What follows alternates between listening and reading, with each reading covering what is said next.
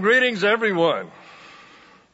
I want to thank our singers. What a beautiful piece, and thank God for giving so much wonderful talent to this congregation and especially to our young people. I very much appreciate um, what they do.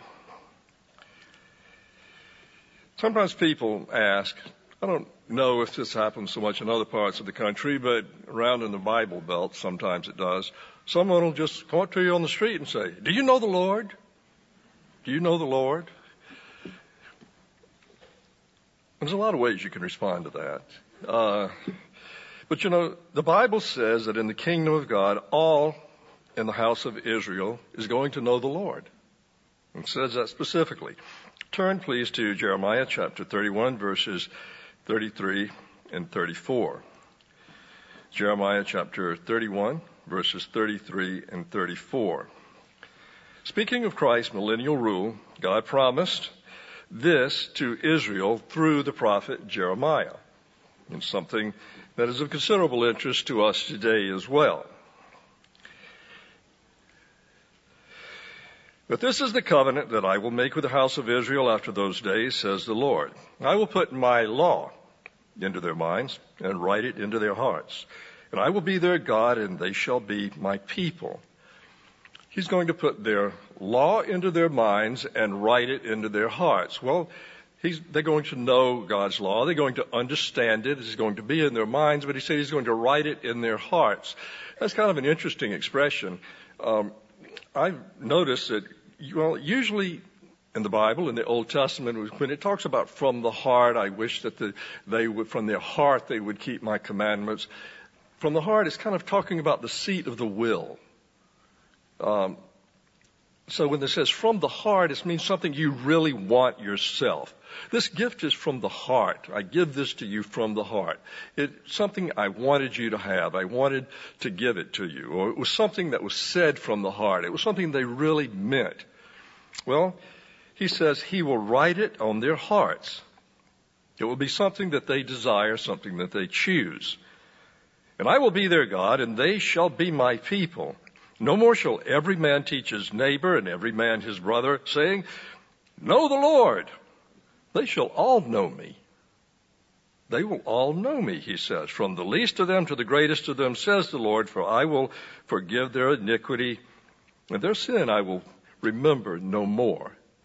They will be able to have it in their hearts. So how will the house of Israel come to know their God? Well, you know, only a few in Judea could recognize him at all. He came to visit them. The same one that said what we just read came to visit them. Nobody knew him. Um, he said, um, if you had known me, you would have known my father also. They didn't know him when he came. They couldn't recognize him.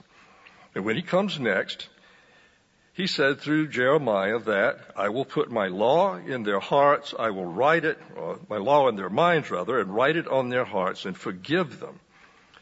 And then one result from that is that they shall all know me. Well, well, maybe that's a good way to know the Lord. In the future, God will reveal a lot about himself through the law, and it's important for us to remember that he does it for the church as well today appreciated um, what we heard a little bit earlier from Mr. D. Simone.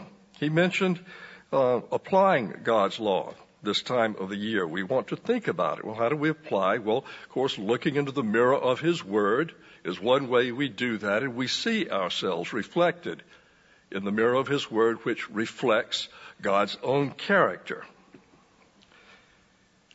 How do you know God?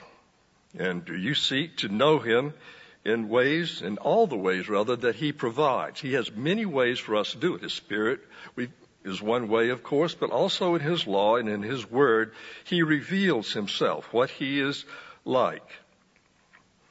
We should all want to know the Father and Jesus Christ in order to develop our relationship with them and to become like them. And because Christ cleanses us of our sins by his sacrifice, something that we keep in mind and we're thinking of in these days, we now have him living in each of God's converted people. Christ living in us. We need to know our master. One way that we can know God better is the same way that God tells us the house of Israel will know in the kingdom of God by studying, practicing, and internalizing God's law. Well, you know that. I think you already understand it. And sadly, this wonderful, valuable, essential way of knowing our Father is something that is completely rejected by the world. They don't understand it, and they really don't like His law. They can't say, Oh, I love thy law. They'll say, Oh, it's done away with. I'm free. I don't have to have that anymore. By studying the biblical statutes, it's a very helpful way to gain insight into God's character and to know Him better. It's not the only way at all, but one way uh, to help you in your Bible study and to know the Lord is to study those statutes. Today the sermon won't be on a comprehensive exposition of the law, but rather we'll focus on just one thing. How we can learn things from the statutes from the statutes. They are very, very valuable. The title is One Way to Know God Better. And first, we'll um, learn how God's law, I'll be reminded of how God's law reflects His character. We can look into it and see the way He is, what He thinks is right and wrong, what He chooses to be right, and what He chooses to be wrong, because that's the definition of it. And the second thing is we'll look at some statutes as examples. And perhaps as we examine ourselves now, we can look at some of these things as we study God's Word and find, know, the statutes here, and I can look at this and I can know more about myself and about God and how to examine myself. But not only for this time of the year, but for the rest of the year as well, helping us to learn more about um, God. So the first point is God's law reflects His character and His priorities. God's law reflects His character and His priorities.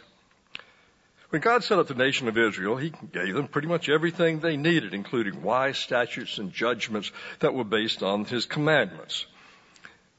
Um, I've got an older copy of Unger's Bible Dictionary. It's got a very helpful commentary on the source of the Ten Commandments. This comes, I'm going to read something to you. I've always really liked this, and I've used it a number of times before. This comes from the 1966 version of Unger's on the Decalogue. I'm going to read from that in my notes. The foundation and source of the moral law is God's character. I am the Lord your God who brought you out of the land of Egypt, out of the house of slavery, is the way the Ten Commandments are introduced. The Hebrew name used here, everlasting, eternal, almighty, intimates that the principles of the law have their standing in the character of God. I am, thou shalt. That's the connection. And that is what makes the moral law so awesome in its unchangeable majesty. It is law because God is. It cannot be changed without changing the character of Jehovah himself. Right is what it is because God is what he is and therefore is as unchangeable as God. I always kind of like that. It really puts it pretty well. There's a lot more we can say about it. It's interesting. This is essentially a Protestant document, Unger's, but there are people who understand that, and I hope more can understand it in the future. God's commandments reflect His very character. They communicate what he defines as right and wrong, and God does not change. Just for instance, Malachi 3 5 says, For I am the Lord, I do not change.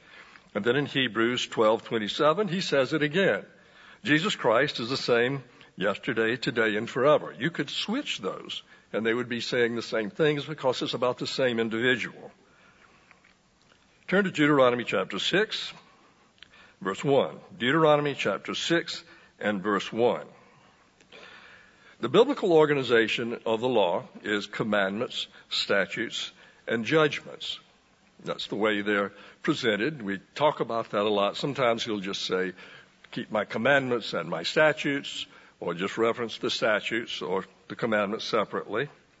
But here we'll see it. Verse 1, he is uh, Moses is, has just given in the previous chapters the Ten Commandments.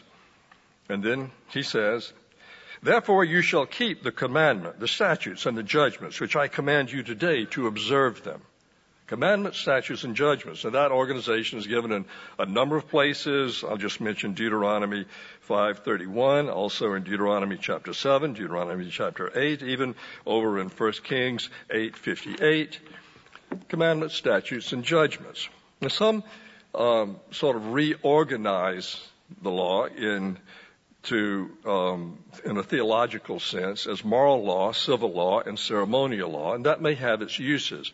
But you don't find that organization in the Bible. When God tells us about it, He puts it a different way. He, uh, God's is His revelatory organization from it. The statutes derive from the Ten Commandments. So the principles that the statutes contain further communicate God's character regarding right and wrong. So we can look at a statute and say, all right, well, how does that statute come down? Why did he put it there? And then we can look at it and find, well, how is God reflecting his priorities, his sense of right and wrong, of so forth in this particular statute? The judgment um, often implemented various aspects of the statutes on the local level in um, Israel, and under, that was under the Old Covenant. I might add that our Jewish friends have a Talmudic teaching that there are 613 commandments. I don't know if you've heard that before, um, but uh, uh, that there are 613 commandments in the Pentateuch, the first five books of the Bible, but that also includes a number of um, uh, sacrificial laws. It includes the statutes and a number of Talmudic traditions as well, along with the commandments and the statutes. And such traditional lists may be of interest but we look to God's Word directly, as opposed to the rabbinical tradition.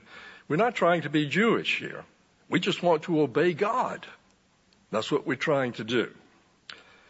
So to summarize point number one, God's divine law reflects His character and it pr- reflects His priorities. God said that if we love Him, we will keep His commandments. That's in, throughout the Bible. Love me and keep my commandments. The love of God is keeping His commandments. You can't love God without keeping His commandments. That's because He's presented Himself to us in His commandments, what He thinks is right and wrong. This is stated in both the Old Testament and the New Testament. So point number two. Did you know that the apostle Paul affirmed the use of the statutes to Gentiles? Sure did. Let's have a look. Let's look at the statute. We'll start off with Deuteronomy chapter 25 and verse 4. Deuteronomy chapter 25 and verse 4. Now this is a statute. And you could read right over this and say, okay, well, that's an interesting statute, great for back in those days, but really not anything that I'm too interested in because I don't have cows. You shall not muzzle an ox that treads out the grain. Now, anybody here have an ox or have oxen? A brace of oxen maybe? Maybe you got some cows out back, huh? You got some grass-fed grain? You want a new friend? Mm-hmm. Yeah, well, even if you do have cattle where you live, you don't use them to tread out the grain, do you? So, do you have to own an ox in order to benefit from this statute? Well, turn to 1 Corinthians chapter 9 and verse 9 and 10. 1 Corinthians chapter 9 and verse 9 and 10. Here the apostle Paul applies a principle in the statutes um, when he was teaching the church in Corinth, Greece. These are Greeks. He's not speaking to Jewish people. There might be a few scattered in there, but these, this is, this is a Gentile Greek church in a very lively port city. For it is written in the book of, in the law of Moses, you shall not muzzle an ox while it treads out the grain. Is it oxen God is concerned about, or did he say it altogether for our sakes? What? What's this oxen got to do with us? He's asking this question. Well, he answers his question. For our sakes, no doubt this is written that he who plows should plow in hope and he who threshes in hope should be partaker of his hope. If we have sown, have sown spiritual things to you, is it a great thing if we reap your material things? So he's saying here that it's, it's okay for the ministry to live on the ministry. We pay our ministers with your tithes and offerings so that they can uh, support themselves and their families and serve you and also serve in all of our churches. Paul was saying that while this statute required kindness to a working animal, its primary purpose was a spiritual lesson for the church. What did he say there? That's exactly what he said. Did you, uh, do you have to own an ox rather to keep this? Well, no. Paul said he noticed, is it oxen God is concerned about? Or did he say it altogether, God, for our sakes? No doubt. So this is a statute given to, presented to a Gentile church by the apostle Paul as being for our sakes. Cool. Are there any more? Maybe we can find some more. Maybe there are lots of them that we can learn from because God is saying this is one of His priorities, something that we should know about.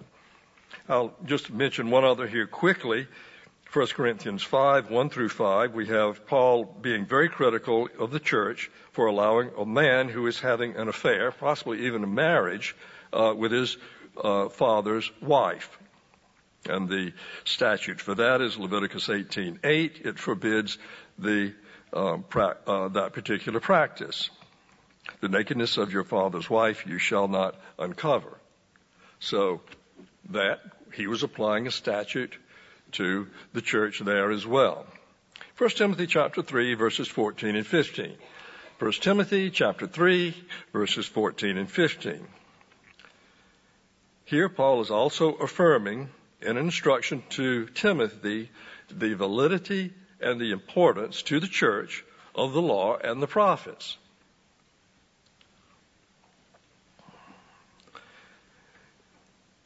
Beginning in verse 14, but you must continue in the things which you have learned and been assured of, knowing from whom you have learned them, that from your childhood you have known the holy scriptures which are able to make you wise for salvation through faith, which is in Christ Jesus.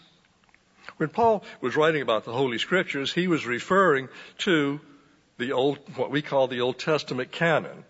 That was extended in that time because uh, we know that because Timothy learned them as a child. The New Testament hadn't been written yet. So uh, we know that that's what he was talking about. Paul wanted Timothy to remember that while his salvation comes through faith in Christ, God's commandments, statutes, and judgment will give him valuable understanding and valuable growth. Wise for salvation, aiding in his life and ministry, building his faith, putting his faith into action, living faith in Jesus Christ verses 16 and 17. Paul continues, all scripture is given by inspiration of God and is profitable for doctrine, for reproof, for correction, for instruction in righteousness, that the man of God may be complete, thoroughly equipped for every good work. We have our faith in Christ, but we want to grow in his stature. We want to know about him. We want to know our God. So if we want to do that, then there are things we can study in His Word and know about Him. But we, maybe we didn't know we could do it before. We can learn from these things. While we can um, learn from all of the scriptures, the judgments, um, we won't really go into those today, but they were applied to the ancient nation of Israel under the national covenant made at Sinai and were implemented as civil laws. Of course, that covenant ended with Christ's death, and the application of the judgments, of course, ended with the end of the um, nation of Israel. For instance, the church um, in the past and the apostles' time and today advocates the commandment requiring fidelity in marriage. We do not advocate stoning for it, nor did Paul in his day as well. So to summarize point number two, we should all remember that in addition to defining sin, God's divine law provides us with valuable doctrine and reproof and correction and instruction in righteousness that is necessary to do all the good works that he has for us to do. Living faith. We are to have living faith. There are two kinds of faith. And the church does not recommend that you seek your salvation through dead faith.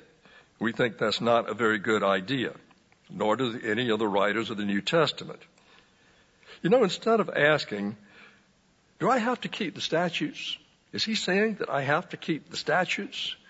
Maybe the better question is, hmm, is there things I can learn from the statutes? How can I keep the statutes? What's there for me to learn from and to grow from and to know my God? Different question. God's people ask the latter question. Point number three. Point number three, we have the two great commandments. The two great commandments. Matthew chapter 2, verses 35 through 40. Matthew chapter 2, verses 35 through 40. Jesus was asked about the greatest commandment. Someone came up to him and was going to put the question to him. Then one of them, a lawyer, asked him a question, testing him. Okay, let's see how much this bumpkin from Nazareth really knows. Let's see what he says. Teacher, which is the great commandment of the law? And Jesus said to him, You shall love the Lord your God with all your heart, with all your soul, and with all your mind. This is the first and great commandment. And the second is like it. You shall love your neighbor as yourself. On these two commandments hang all the law and the prophets. It's interesting. Jesus was quoting himself as quoted by Moses in Deuteronomy 6, 5, and Leviticus 19, 18. He was quoting himself through Moses. I'll just read Deuteronomy 6, 4. You shall love the Lord your God with all your heart, with all your soul, and all your strength. This wasn't something new that he just made up on the spot. This was from the law of Moses. Leviticus 19:4. You shall not take vengeance nor bear any grudge against the children of your people, but you shall love your neighbor as yourself. I am the Lord, he says, and puts his name there. Hmm.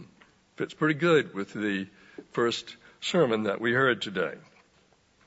How do all the law and the prophets hang on these two commandments? They've got them all hung there. Somehow they're all hung. The law and the prophets descend from these two commandments. How do they do that? Well, he certainly was not saying that those two commandments negate the ten. Now, some people say, well, you know, if you love God with all your heart and mind and strength and everything, you don't have to keep the Ten Commandments. You can forget about those. Just love the Lord. Well, that's not a, a, very good idea. You can't love God with all your heart if you worship idols. You can't love God with all your heart if you take His name in vain. You can't, can you love God with all your heart if you profane His Sabbath?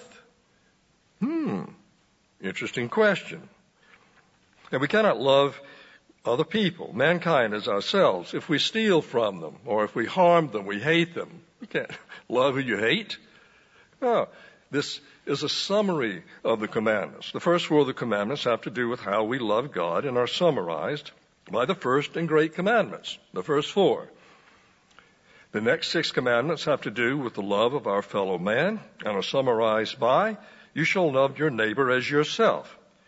It's interesting that the fifth commandment, honor your father and mother, uh, which has to do with our relationship with our physical parents, also transitions us between the love of mankind and the love of God.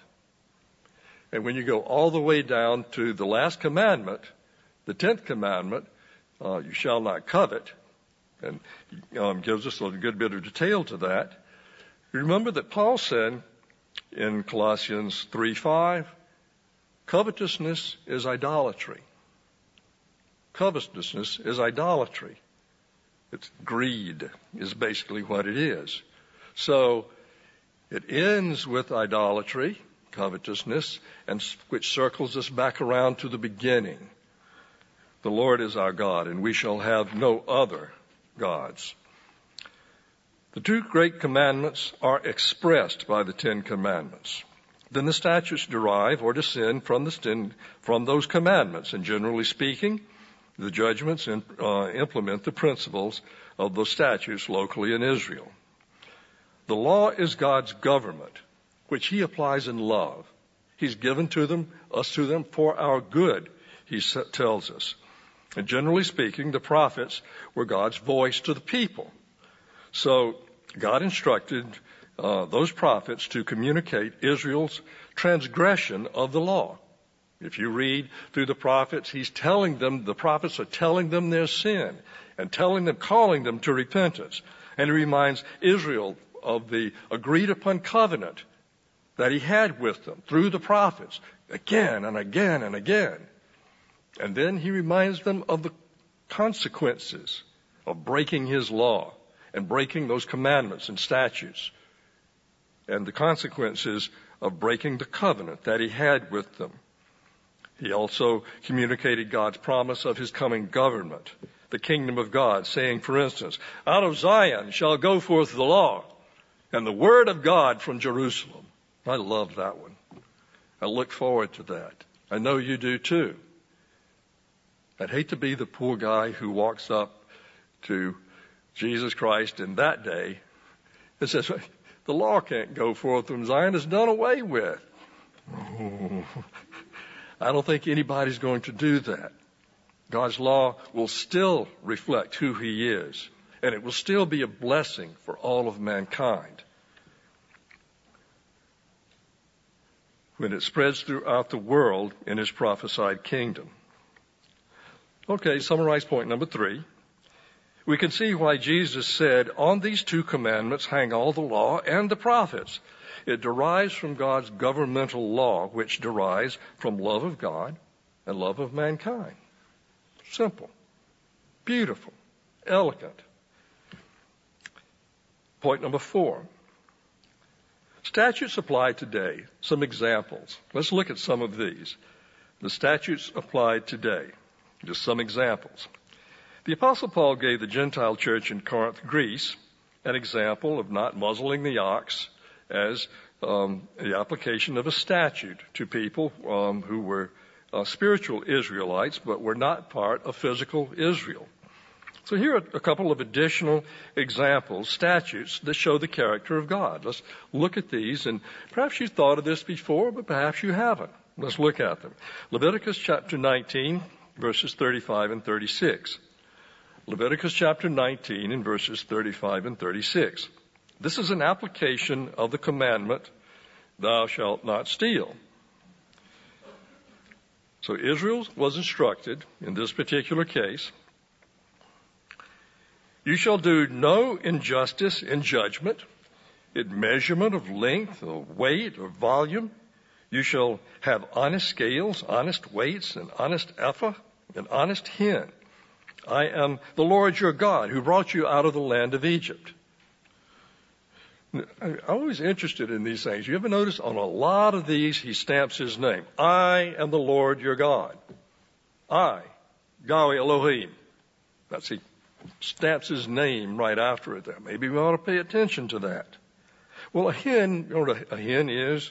Uh, it's roughly two gallons. It's a liquid measure, and an ephah is a dry measure of about a bushel. I don't doubt if any of you have a hin or an ephah in your home. Um, maybe you've got a bucket. Uh, uh, maybe you've got a, a gallon, a five gallon can of gas or something. This doesn't apply to you then. You don't even have an ephah, do you? So how could this apply to you? Well, an honest hin or an ephah defrauds the other person of their part of the measure if you do not have an honest weight or an honest measure, let's just say you have some scales. We have scales here. That was the way they did it. We have scales at the supermarket. You ever looked on that thing? It's been certified by somebody by the state.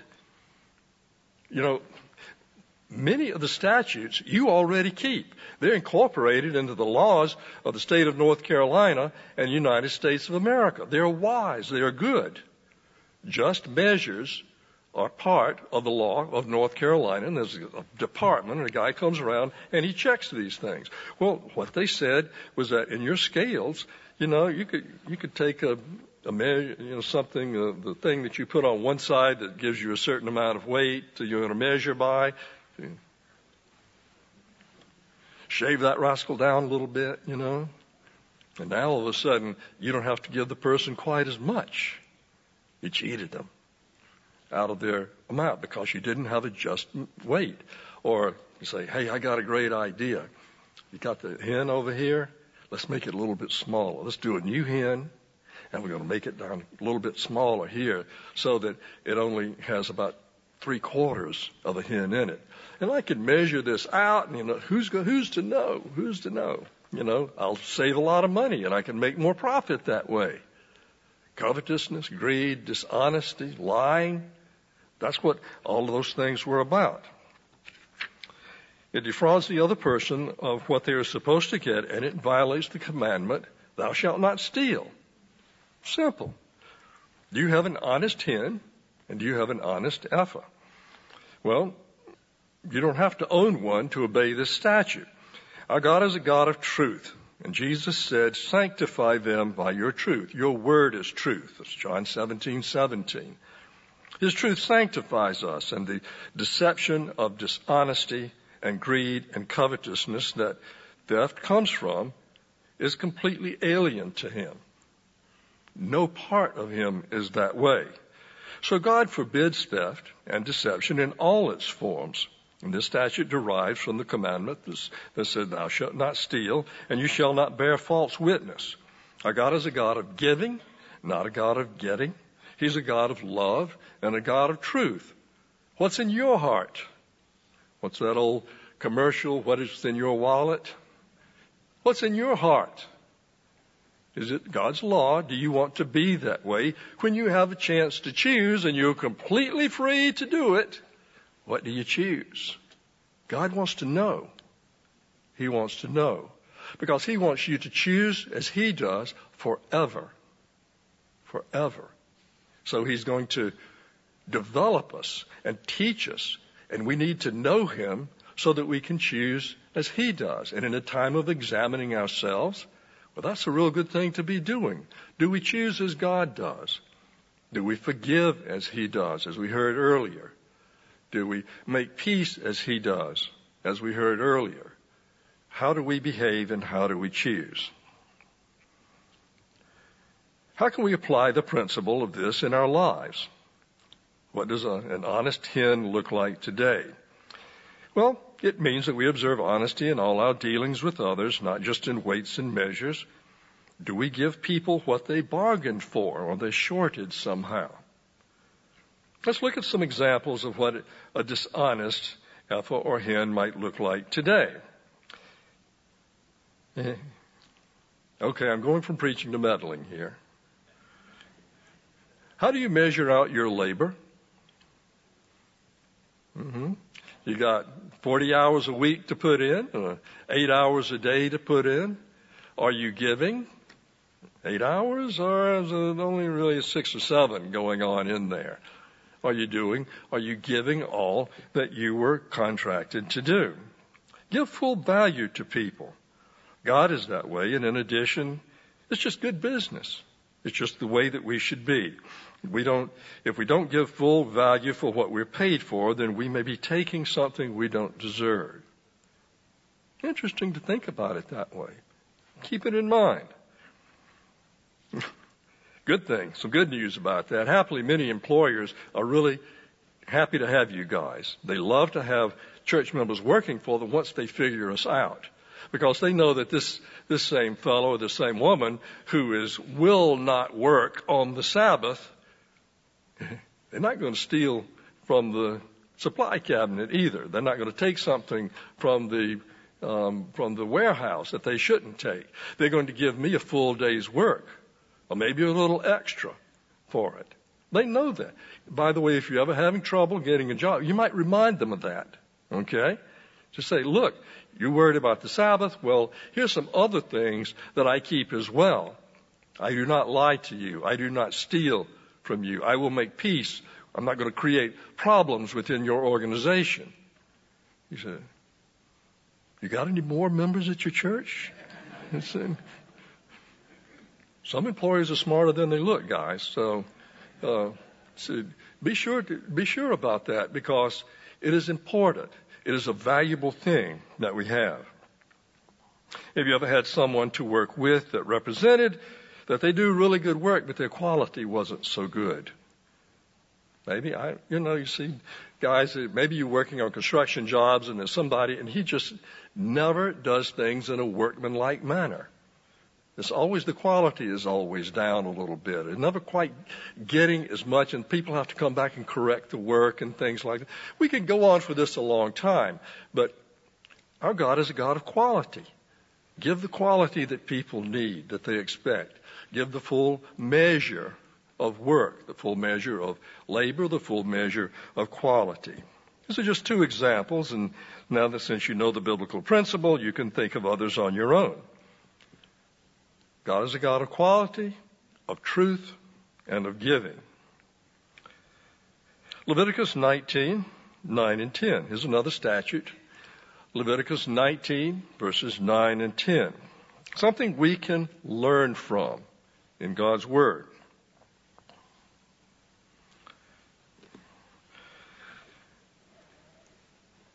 When you reap the harvest of your land, you shall not wholly reap the corners of your field, nor shall you gather the gleanings of your harvest.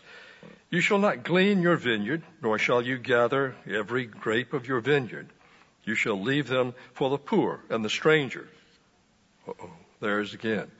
I am the Lord your God. Put his name on that one. Maybe we should look at it carefully. Do you have to be a farmer to learn from this one. I know that we have some people here that have uh, farms and um, and or raise uh, vegetables and farms and so forth. Notice that, like the statute, that God stamps His name on it. So perhaps this one expresses His character. Let's see. Well, there's minimal gain from gleaning one's own field or gleaning a vineyard. Uh, just a story. Some years ago, we were uh, we had the privilege of going to the feast in um, France. Served actually uh, in UK and France that year, and afterwards we uh, decided to just drive around a little bit on the French countryside, and we would stay in some bed and breakfast and just eat locally. It was just a wonderful trip. And this was up in the area where there were just vineyards, vineyards, vineyards everywhere. And since it's the feast time, they were gathering a lot of grapes. So we were um, just kind of sitting there on the porch of this B&B and all of the, the workers were coming in from the vineyards that surrounded this place. It was really nice. So afterwards we just said, yeah, let's go out and walk out there. So we walked out among the vines. Nobody cared and there were, that it had already been harvested. But there were, there was a grape, a few grapes here and a few grapes there. And, um, what were those? I think they were, were Grenache. Really good. They were ripe and ready to be harvested. But you know, it occurred to me as we walked along, we had to look a little bit for each time to find a, a few grapes here and there. If we had, this is a big vineyard, if we had tried to glean that, we would have had to like take a, a, a basket, one of these baskets. We would have been like a couple hours walking up, up in his summer here and uh, here's one more over here. To, to fill that thing up, to get enough to make it, you know, worthwhile to go out there and do it would have taken a long time to do it. The thing about gleaning is there's a there's a point of diminishing returns on that. You can go out and take your, um, you know, uh, cut your field or uh, harvest all of your grapes and so forth. But if you go back and try to do it again, it takes a lot of labor for very little gain. Well, it provided for the poor and those that have no resources but their own labor. For them, it wasn't a factor. They could go out and do it and spend all the time they wanted to, but it made no sense for the owner of it. It makes it possible for them to spend their labor productively getting necessary food. But the guy who gleaned his field at the point of diminishing returns, didn't want anybody else to have any of the fruits. They're not going to get any of mine. I'm not going to let those people out here. I'm going to take every last bit for myself, even if I lose money doing it. It made no sense to do that. In ancient Israel, God made the gleaning laws not only for the benefit of the poor, but also to keep the landowner from greed. Okay? A guy who gleaned his field was frankly being a little greedy. And God built fairness and honesty into his statutes, not greed. Everybody benefited, even the landowner, even the vineyard owner. And all those people who could go, had the time to do it, the poor, they could go out and they could um, use their labor productively. How would you apply the, uh, the gleaning statute in modern times? What does a person who gleans his own field look like today? Well, there's one way. I mean, I've, I've had a business career in my past, and let me tell you, down in South Florida, there are some guys who do not leave anything on the table whatsoever. They, um, they, they do not believe that they have succeeded in negotiations until the other guy is hurting. They are tough negotiators. I say about some of these people, you know, they not only not don't leave anything on the table, they don't leave the varnish on the table when they when they are through with it. They are tough negotiators and are very greedy about those things. Well, a good thing to do, I think, is to be sure when you're dealing with people that everyone benefit. I always would try to leave something on the table so that everyone who had a part in it got something from it. It was good business, and also you, you didn't have the contentiousness, and it lacked the, I think, the greed of many people that I saw. Leave some varnish on the table. That's like not gleaning your field. So to summarize point number four, we should be looking at the statutes and finding God's character and priorities in them, and then seeking to apply the principles that they contain in our lives. If you'd like more study of the statutes, I can give you some lists here for your notes. They are found mostly in the following chapters for you to look at. Exodus 20 through 24. Exodus chapter 20 through chapter 24. Leviticus chapters 19 through 27. They're kind of scattered through there. There are other things there as well. Numbers 18 and 19 and 27 through 36 and Deuteronomy 12 through 20. Okay, let's just make a quick point about the sacrificial laws. A quick point about that. Please remember that the chapters containing statutes all contain many of the um, ritual laws, sacrificial and purification laws. This is point number five. It'll be a brief one. And these things don't apply to us today because of Christ's ultimate sacrifice. Hebrews 7, verses 26 and 27. Hebrews chapter 7, verses 26 and 27.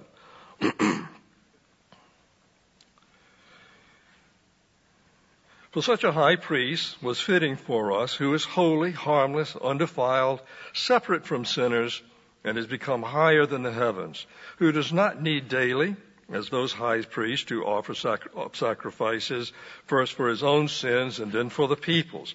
For this he did once and for all when he offered up himself the perfect, complete sacrifice. Hebrews 9, 11 through 15. Hebrews chapter 9, verses 11 through 15. Turn over a few pages. But Christ came as high priest of the good things to come, with the greater and more perfect tabernacle not made with hands, that is, not of his creation. Not with the blood of goats and calves, but with his own blood he entered into the most holy place once and for all, having uh, obtained eternal redemption. For the blood of bulls and goats and the ashes of a heifer sprinkling the unclean sanctifies for the purifying of the flesh. How much more shall the blood of Christ, who was through the eternal Spirit offered himself without spot uh, to God, uh, cleanse, uh, cleanse you from your conscience, uh, cleanse your conscience from dead works to serve the living God. And for this reason, he is the mediator of the new covenant by means of death for the redemption of the, transi- the transgressions under the first covenant, that those who are called may receive the promise and eternal inheritance. 1 Corinthians 3, 16 and 17. 1 Corinthians chapter 3, verses 16 and 17. I'm working up to tell you that you have sacrifices to give, not of the kind that the priests gave but we still have this to do. The church of God is Christ's temple because of the indwelling of God's Holy Spirit. Verse 16. Do you not know that you are the temple of God and that the temple, of the Spirit of God dwells in you? If anyone defiles this, the temple of God, God will destroy him. For the temple of God is holy, which temple you are. 1 Peter 2 5. 1 Peter 2 5. The church offers spiritual sacrifices acceptable to God through Jesus Christ, our mediator. We don't have to go back and do all of the things before. In fact, there isn't even a sanctified priesthood. You know, when we were in Israel for the feast, we um, uh, saw many people who were ultra orthodox there, but they did not do the sacrifices. You know why? It would have been a sin. They are not sanctified and haven't been for a couple of millennia. They may be in the future, but not now. And we keeping an eye to see when those sacrifices may resume. But you also, as living stones, are built up a spiritual house, a holy priesthood, to offer spiritual sacrifices acceptable to God through Jesus Christ. That's what we do. What a song. We won't go through the list and make a great sermonette someday, but how about your songs? Spiritual songs. How lovely are thine. I used to know a guy who on Sabbath, he'd go around singing hymns under his breath all the time. Just loved to hear that. That was his sacrifice. Your prayers are like uh, an incense going up to God. Your good deeds and love for one another your faithfulness, all of these things, your spiritual sacrifices.